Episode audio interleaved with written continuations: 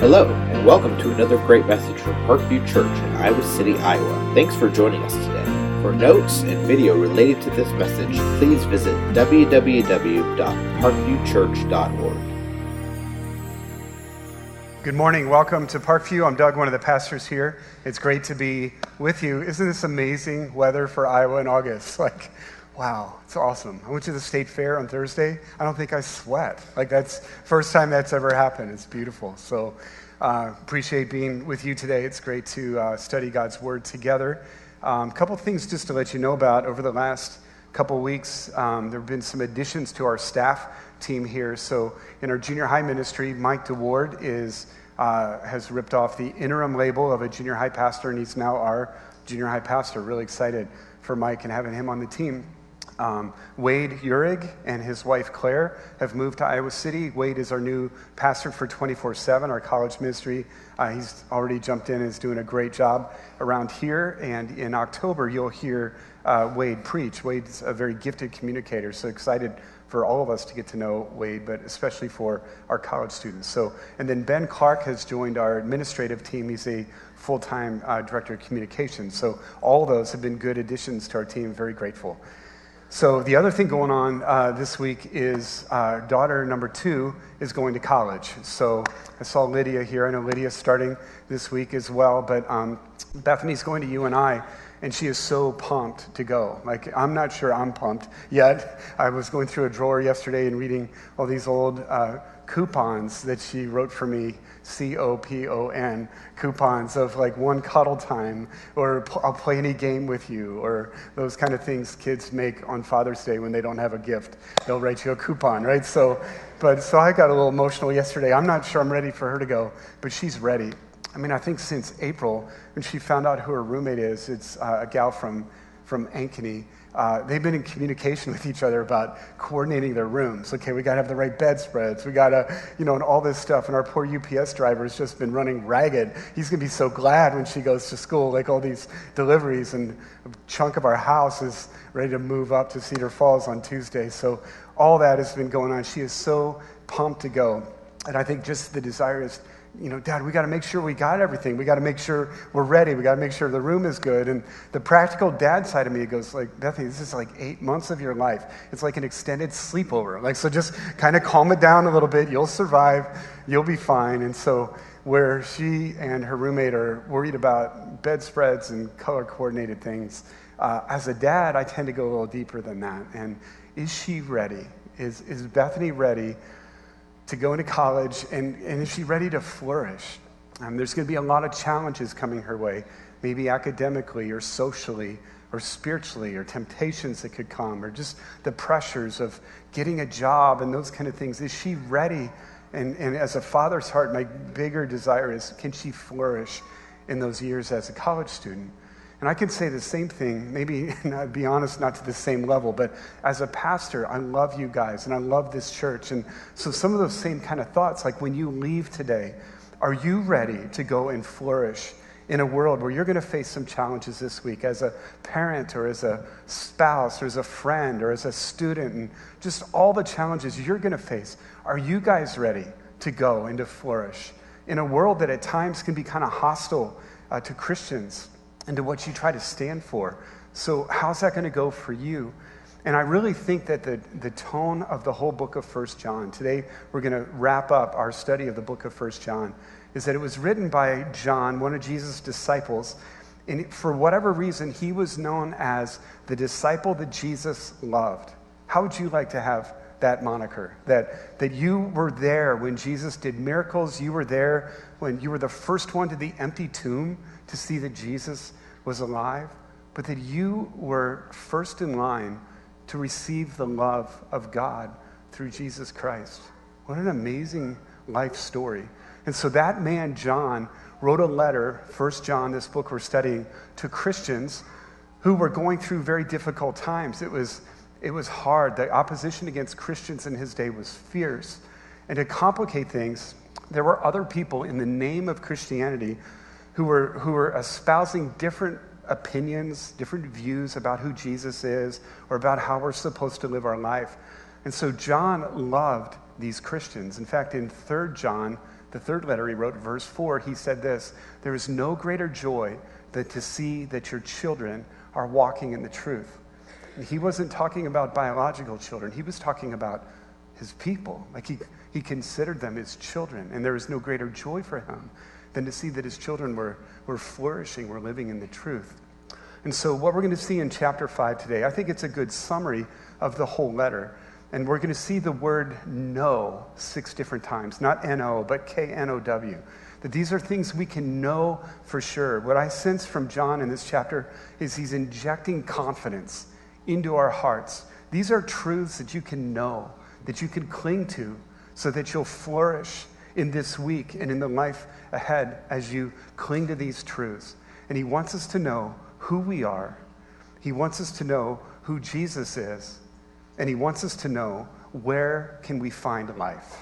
So let me pray and we'll jump into those three things. It's a long chapter. I'll try to get us out of here by 1:30, I promise. Okay? So no, there's good stuff here, but let me pray and we'll jump into it. So Father, I thank you for your word and I thank you for the heart that comes behind your word, that you're a loving dad. You love your kids.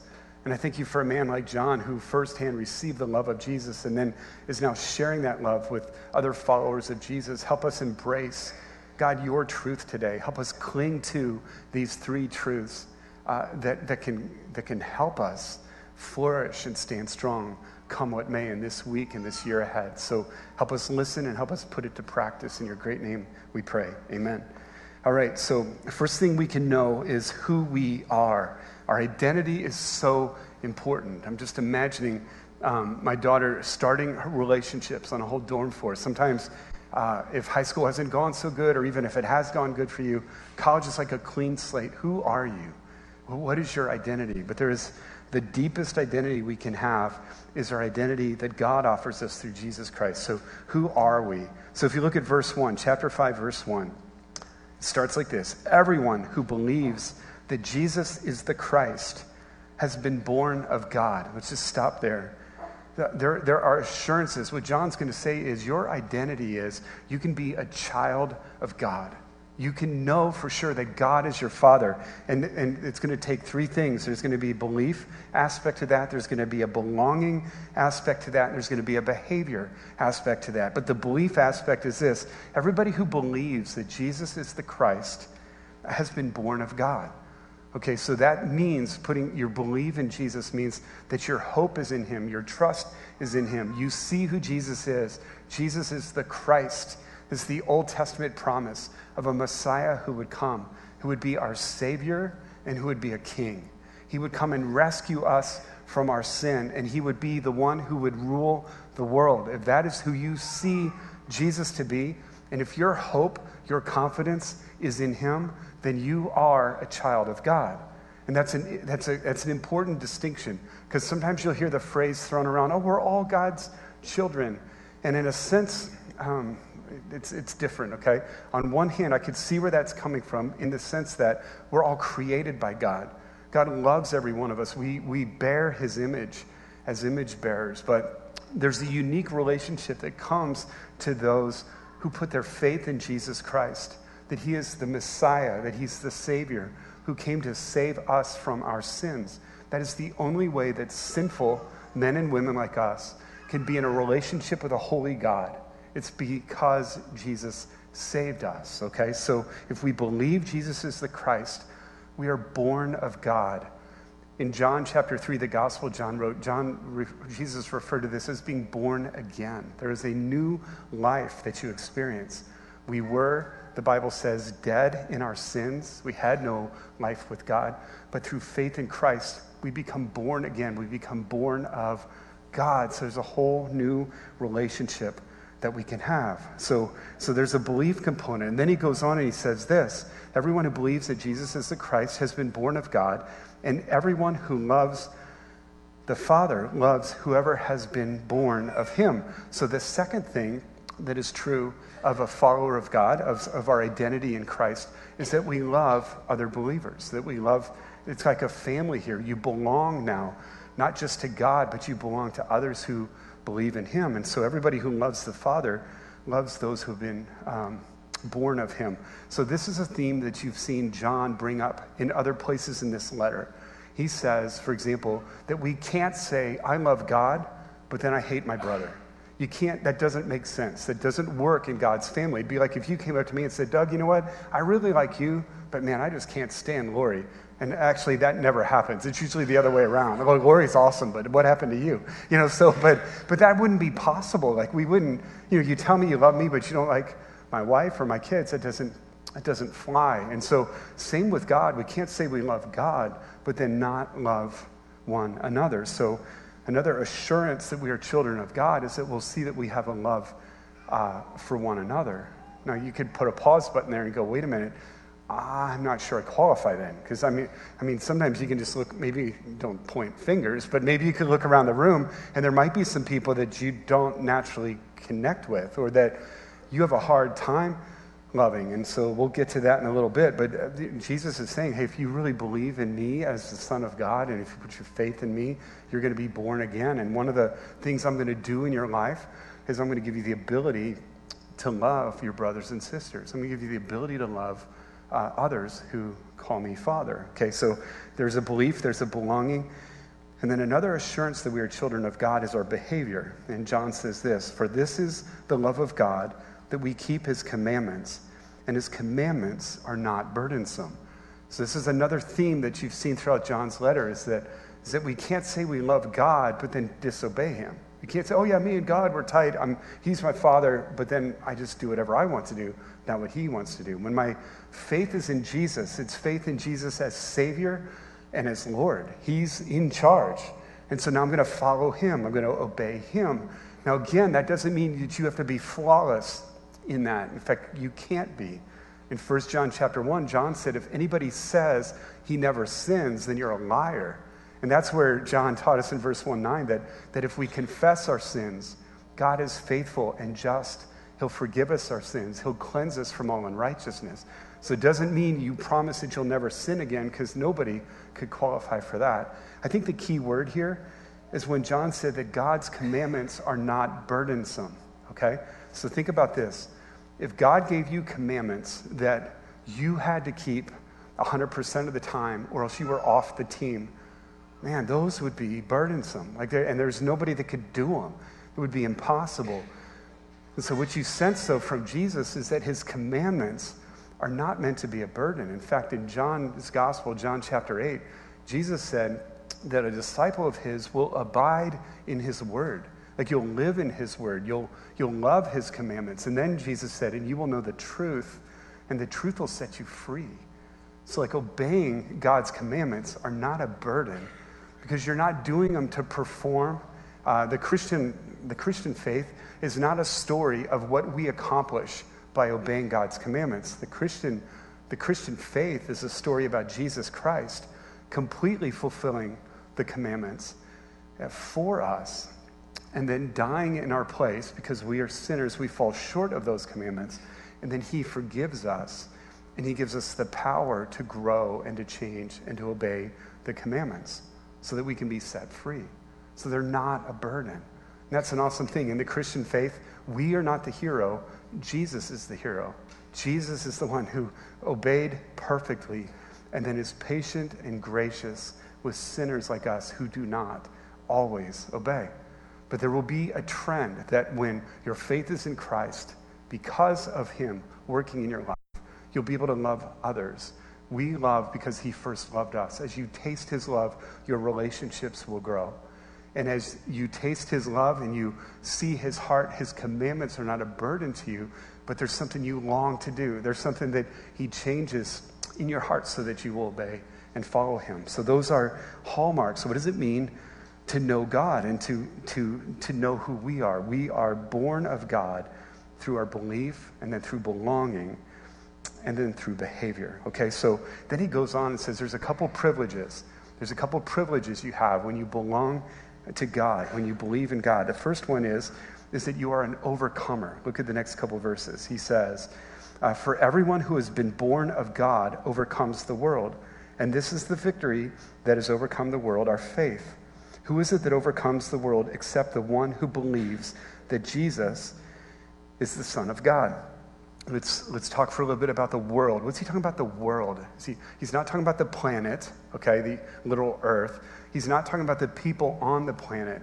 When John talks about the world, there's times where what he is referring to is kind of like a spirit or an influence that exists in the world today that opposes God, okay? It's, uh, it's one that tries to cause us to live independently of God and to do our thing and not His. It's sort of an anti Jesus movement. And so the important thing is right now is not to just start assigning people to that, but there's, let's go beyond the people and let's look at there's an influence in this world that is, that is anti Jesus. In fact, Jesus said, um, if the world opposes you, remember that it opposed me first.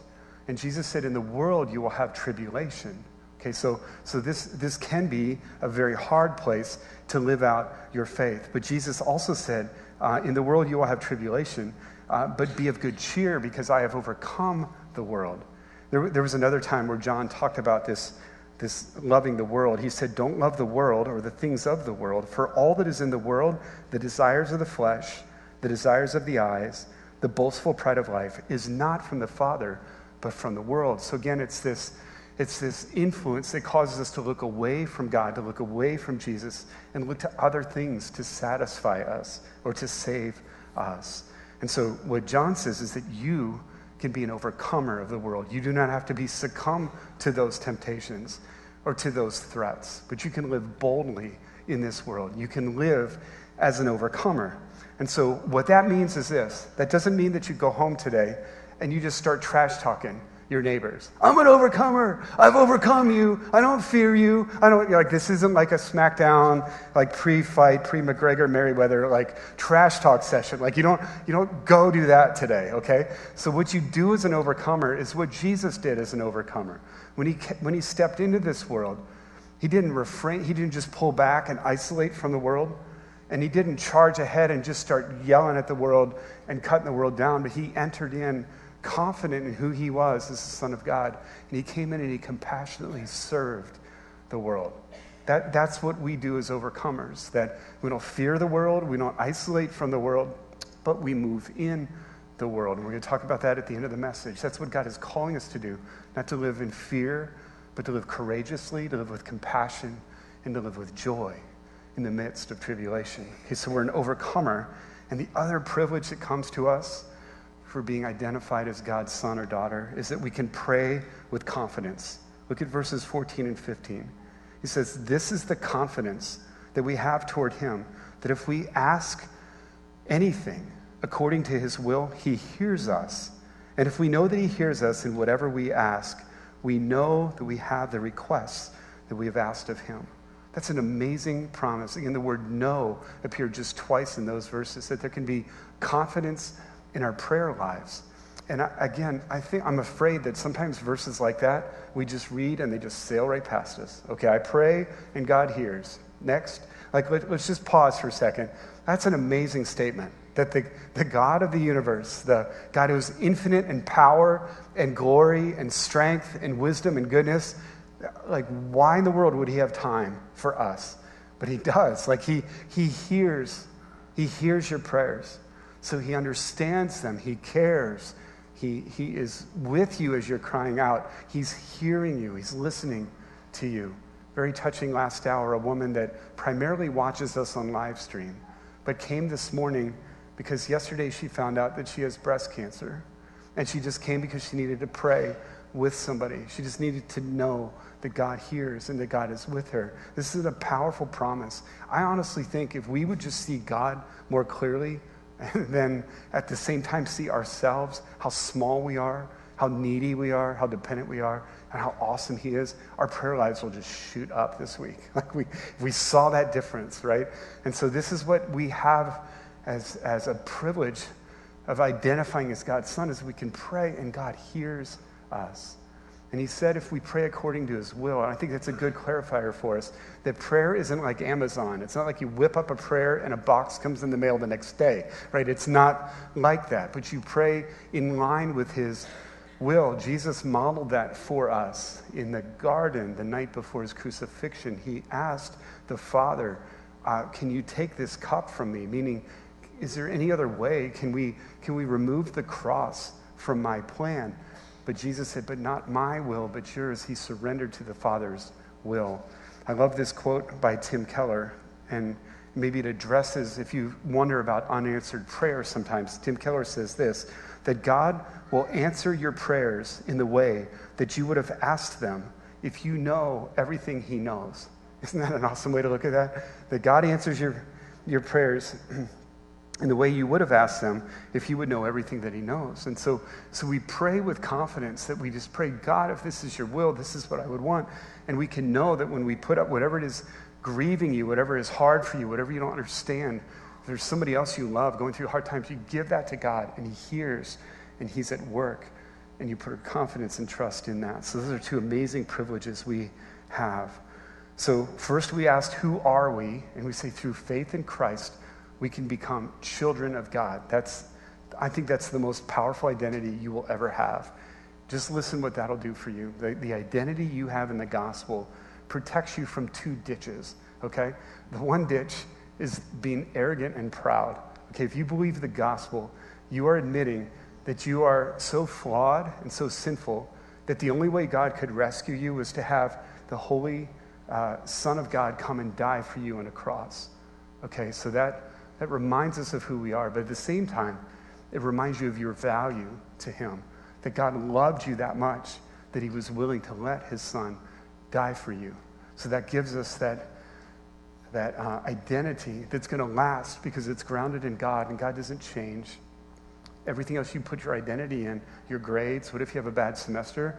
A girlfriend, what if she ditches you? Like, whatever, anything else you put your identity in will not last like your identity in the gospel. And I don't think anything will protect you from those two ditches of pride and of, um, of discouragement and despair like the gospel will. So, your identity, who are you? Uh, through, through Christ, you are a child of God. The next two will go a little quicker. The second thing we can know for sure is who Jesus is. Okay, if our faith is in Jesus, then we need to make sure that he is who he says he is. So look at verse 6. He says, This is he who came by water and blood, Jesus Christ, not by the water only, but by the water and the blood. And the Spirit is the one who testifies, because the Spirit is the truth. For there are three that testify the Spirit and the water and the blood. And these three agree. If we receive the testimony of men, the testimony of God is greater. For this is the testimony of God that he has borne concerning his Son. Okay, now John is all about evidence. He points us to what is true, and it's true because you can seek it out and you can explore it. The whole theme, I think the tone of the Bible is very similar. God says in the book of Deuteronomy, if you seek me, you'll find me if you seek with all your heart. So there's an invitation to skeptics to check it out. Check out these truths that we talk about. At the beginning of John's letter, he said that he was writing about things that he has heard and seen with his eyes, touched with his hands concerning the word of life, the life that was made manifest. We have seen it and we testify to you. So, John is all about evidence. And he says, I'm going to give you three testimonies that prove that Jesus is the Son of God. Okay? And so he mentions water, he mentions blood, and he mentions the Spirit. Okay, so the water is a reference to Jesus' baptism. When Jesus was baptized, and at the end of his baptism, the voice that came from heaven, where God said, This is my beloved Son, in whom I'm well pleased. So there's an authentic, you know, authentication there that God said, This is Jesus, this is my Son. The blood is a reference to the cross, the death and the resurrection of Christ. And if you read Matthew's gospel, when Jesus was crucified, the, the world went black for three hours. It went dark in the middle of the day. And when Jesus gave up his spirit, it says that the veil in the temple was torn in two, and there was an earthquake. And there were so many things surrounding the death of Christ and even how Jesus died that a Roman centurion at the foot of the cross, who had probably seen the slaughter of hundreds of people before, was in awe at the death of Jesus and said, Certainly this is the Son of God. And the ultimate slam dunk exclamation point underscore was when three days later Jesus rose again from the dead. So it's the death, it's the blood of Christ that again is another testimony that God says, That is my son. by how he died and by how he, was risen. And the Spirit refers to the Holy Spirit. There are a couple times in John's letter where John referred to the Holy Spirit to the believers and said, The Holy Spirit is, is that person in you that reminds you of who you are because of Jesus, that, that internal conviction, that eternal assurance. That's the, that's the Holy Spirit. Jesus talked a lot about the Holy Spirit. In fact, in two weeks, we're going to do a whole sermon on the Holy Spirit and how he empowers us. So, so, one of his roles, the Holy Spirit's role, is to remind us of who we are.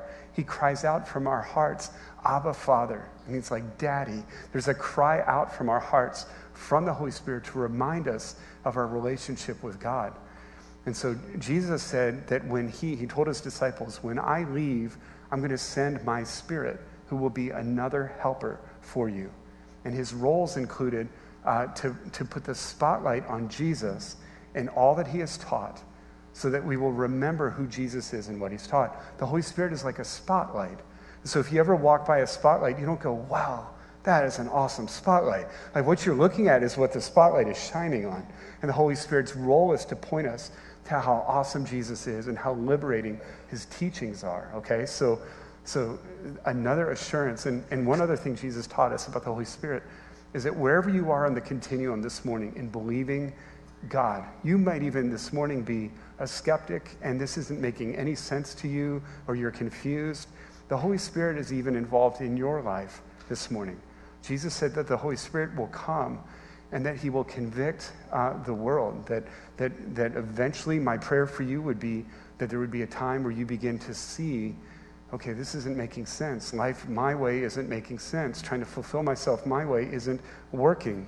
I wonder who Jesus might be. I wonder who, that's the work of the Holy Spirit, even in a non believer's life, to convict them so that they will turn to God. And then once you turn to God, God's Spirit comes in you to assure you that you are God's son or daughter and that you have a relationship with Him, and He'll continually appoint you so that you'll see who Jesus is and He'll empower you to live more like Jesus lived. So, so those are three evidences. And, and um, I, I just encourage you this morning, if you are on the skeptical side of things, the whole tone of the scripture is check it out. The whole uh, attitude of Jesus towards skeptics was put on display where one of his own disciples, named Thomas, he missed the meeting when Jesus showed up after his resurrection and showed everybody he was alive. Thomas, for some reason, missed it. I don't know what he was doing, watching a football game or whatever. So, but he, he said later, Well, if I could see the holes in his hands and, and put my hand in the hole in his side, then I'll believe him. And so when Jesus showed up to Thomas, there wasn't a scowl on Jesus' face, there was extended hands and an extended side. He was patient with Thomas, and he said, Investigate and see for yourself that I am who I say I am. And so please know that that's God's tone towards you as you seek. And can I also encourage you to do what a friend of mine did? This was, man, it's been a long time now, about 15 years ago. We ran a series of outreaches on campus with a man named William Lane Craig, where he came and he, he goes around the country and does this, and he uh, defended the evidences for the resurrection. And the first night Dr. Craig spoke on campus, there was an open mic time, and there was a PhD student in, in philosophy department that just ran to that mic and just started blasting questions at Dr. Craig. And Dr. Craig just kind of disarmed and answered the questions. Over about two years, this man went from being hardcore skeptic to being a full follower of Jesus Christ. And when I heard him tell his story about what happened in those two years, what changed you, and he said there was one night where he just couldn't sleep because all these thoughts about Jesus that he was learning were just kind of pressing in on him, you know, just kind of in his head, like he just couldn't get to sleep. And so finally he said, okay, let me just do an experiment. Like a very intellectual guy, so let me just do an experiment. What if for the next three months I operate with all these pieces of data with, with the thought of this? What if this is true? What if this could be true? And he said for him, it was like he just flipped on a faucet. And from that time on, truth after truth just started making sense to him to the point again where he gave his life to follow Jesus Christ. And so, my encouragement to you is that maybe just at least say, What if this is true? And then read God's word. I would encourage you to get into community with other believers and watch how they live. Some people think that you have to believe and then you get to belong to a church. Uh, uh, let me just encourage you, community groups, church, ministry leaders. I would love to see that happen the other way too. We can invite people to belong and be with us. And as they're journeying with us, that then they can believe in Christ. I've seen so many people come to Christ with the belong then believe. So my invitation to skeptics is jump in, come with us, study the word with us, and then see if these things aren't true. So you can know who you are, you can know who Jesus is, and the last thing we can know is where we will find life, who gives us life. These next three verses, you guys, I think are the key verses to the whole book of First John. Okay, listen, and you'll just see John's heart here. Black, white, this is how it goes. Look what he says. This is the testimony that God gave us eternal life, and this life is in his Son. He who has the Son has life. Whoever does not have the Son of God does not have life. I write these things to you who believe in the name of the Son of God, that you may know that you have eternal life. Don't you love that? Like, John, just cut it straight, okay? I'll cut it straight. If you have the Son, you have life. If you don't have the Son, you don't have life. And if you have the Son, I want to assure you that you have eternal life. Any questions? Like, is there anything not clear there? But that's the way he put it out, that we can know for sure who gives us life. That life is going to be found through Jesus Christ.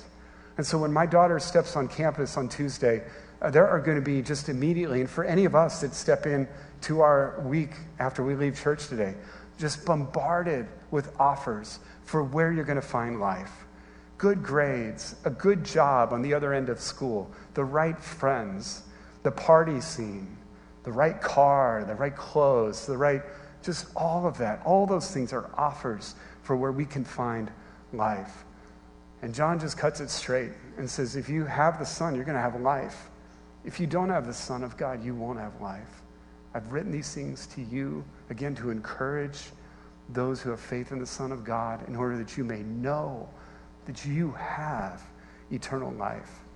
When the Bible talks about eternal life, I think we immediately think of heaven, like we think of life that never ends, and that's true.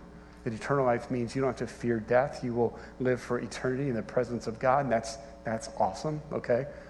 Eternal life also means now. It's a depth of life that comes because you're going to have power over sin. You know, the, the anger, the bitterness, the hatred, the, the greed, all the things that just rob us of life. Jesus said the thief came to kill, steal, and destroy. That's what all those things do to us. But Jesus said, I came that you might have life, that you might have life to the full. If you have Jesus, a relationship with Him, not only do you have power over death, but you have power over sin. You can sin less. Sin can have less control and power over you to rob you of your life. It's a little late in a sermon to throw out a controversial topic, but I'm just going to do it. You guys can handle it. You're, you're with me. Okay, look at verses 16 to 19. I think it'll clarify how do we fight sin in our lives. Verse 16 it says, If anybody sees his brother committing a sin not leading to death, he will ask, and God will give him life. His brother committing a sin not leading to death, he shall ask, oh, I'm sorry, God will give him life. To those who commit sins that do not lead to death. There is sin that leads to death, but I do not say that we should pray for that. All wrongdoing is sin, but there is sin that does not lead to death. We know that everybody who has been born of God does not keep on sinning, but he who was born of God protects him and the evil one does not touch him. Okay, man, it didn't help that I butchered reading that. It's already a little tricky to begin with. But let me just talk about a couple things. It's a little confusing. He's talking about two kinds of sins. Let's clarify, and John would agree about this, that every sin is deadly. Like all sin cuts us off from God, okay? But he's talking about, maybe he's talking about here two types of sinners. Okay, there's the first one where um, he says there's a sin that leads to death. And what he's referring to there, he's mentioned it a couple other times in his letter, are people who see what God has offered through Jesus and totally reject it. It, it even happened in Jesus' day. There was a time where Jesus did a miracle, and some Pharisees said, Oh, it was Satan that did that miracle, not God. And so Jesus called that the unforgivable sin. And so I think it's a similar thing here in 1 John that, that God has given us all these evidences that Jesus is his son. And if we say, no, I don't believe that, then we are making God a liar. And it's really believing who Jesus is that enables us to have sins forgiven. And so if you're rejecting the sin forgiver, there is no way your sins can be forgiven. That, that's what John is referring to as the sin that leads to death. I also think John's sounds harsh when he says, don't pray for them okay? I think what he's actually saying here is he's, he's lifting up who he really says we should pray for. It's a priority here. Uh, long story, John 17, Jesus does something similar where he, he says, You know, I pray for the ones that you have given me. I don't pray for the world. So, wait, does Jesus not love the world? No, Jesus loves the world. But in that moment, his focus was on praying for his disciples. Same thing here. In this moment, John's focus is on, remember, he calls people in the church, they're like his kids. He's so concerned about them. And he says, okay, I'm not praying for those that are just flat out rejecting Jesus right now. I'm praying for those who are sinning, but that sin isn't going to lead to death. And the reason why is that he's confident that these people, when that sin is prayed for and confronted, that those people who know Jesus are going to do 1 John 1 9. They're going to, if we confess our sins, God is faithful and just and will forgive us of our sins, will cleanse us from all unrighteousness. So, what I want you to notice in that is like, okay, that could be any one of us who follow Jesus. We could be, we could be in sin. There could be some things we're doing that aren't right. What he's inviting is he's inviting other people into that with us. This isn't like us uh, isolated on our own trying to fight sin just by ourselves. What he's calling us to is to be a community that when we see each other in sin, that we're going to pray for each other, not gossip about each other, uh, not withdraw, but we're going to move in and we're going to pray. We're going to be praying for each other. And then we're going to watch God have victory over that sin. As, as a follower of Jesus, you do not have to sin. You have a new power over sin. And what John is inviting us to is as a family, let's pray for each other. Let's pray for those sins. And I think and I hope that you hear over this next year, this is a theme we want to talk about more as a church, because I think our tendency is that when we sin and struggle, we just try to keep it quiet we don't want anybody else to know because, man, everybody else here is perfect except me. That's the biggest lie that you'll ever believe, okay? So everybody here has sin. Everybody here is messed up, okay? Just turn to the person next to you and say, You're messed up. Dude, go ahead. It's, it's true. Just tell them you're messed up. We are all messed up, okay? And so instead of being a church that we pretend we're not or that we don't sin, what John's calling us to be is a, ch- as a church that prays for each other because we love each other and there's victory over sin. So, where are we going to find life? We're going to find it in Jesus Christ. It means we have power over death and we have power over sin. And bottom line is that eternal life is going to be found in a relationship with Jesus Christ. John 17, 3, Jesus was praying before his crucifixion, and he said, um, This is eternal life. This is what eternal life is, that they may know you, the only true God, and they may know Jesus Christ, whom you have sent if you want to find life, if my daughter is going to find life in college this year, if any of us are going to find life in this next school year coming, it's going to be through our relationship with Jesus Christ. And so, what God is trying to do here, and I think maybe a good summary of all of 1 John, is that God is trying to transform us as a people and as a church into a community of people who believe that Jesus is the Son of God. And we're absolute in that, that we know who Jesus is that we know the evidence, we know the truth, and that we belong to each other. We are committed to each other, and that our behavior will continue to change. That, that is what God is doing in our midst. And, and church and people, our world needs this today. Like you just see what happened in Charlottesville yesterday. You see there's just intense. This is, this is a unique season in our country that I feel like in many ways we're on the edge. You know, there's hatred, there's violence, there's anger, on, on different sides, all coming at each other. I think our country is going to grow weary of that and frustrated of that, and they're going to need to see an alternative. They're going to need to see people who believe in Jesus Christ, people who love each other, people who are called not to condemn the world, not to pull back from the world, but to step in because we're overcomers, not to man up over the world and taunt the world, but to come in under this world and serve this world, and, and that God would use us to restore this world, that we move in like Jesus did to our messed up lives, the way Jesus moved into a messed up world and he didn't come to be served, but to serve. I think God is calling us to be that.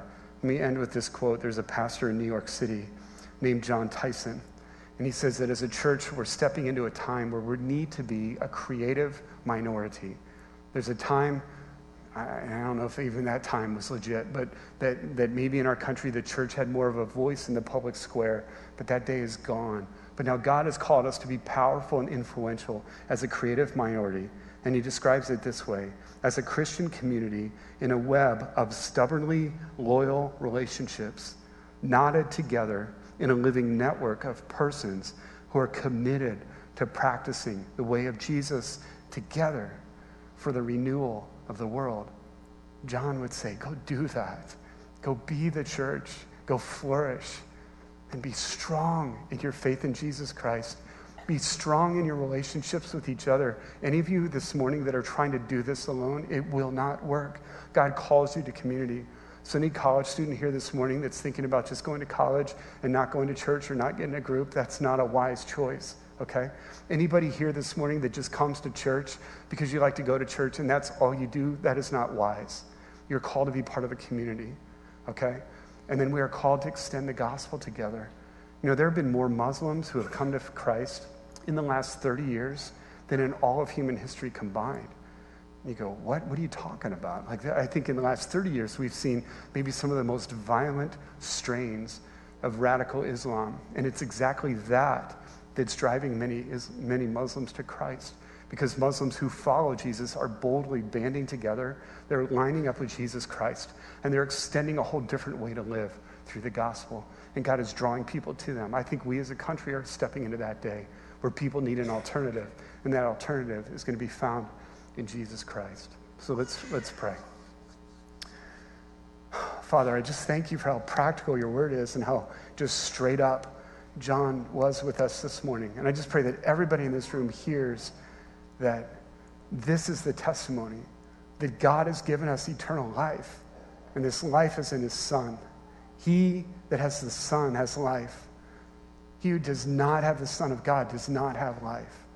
These things I've written to you who believe in the name of the Son of God so that you can know that you have eternal life.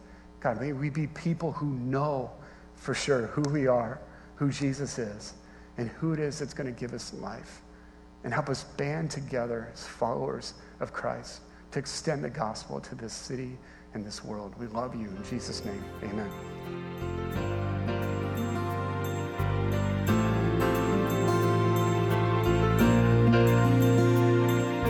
Thank you for listening to this teaching from Parkview Church. We pray that you are blessed by God's Word.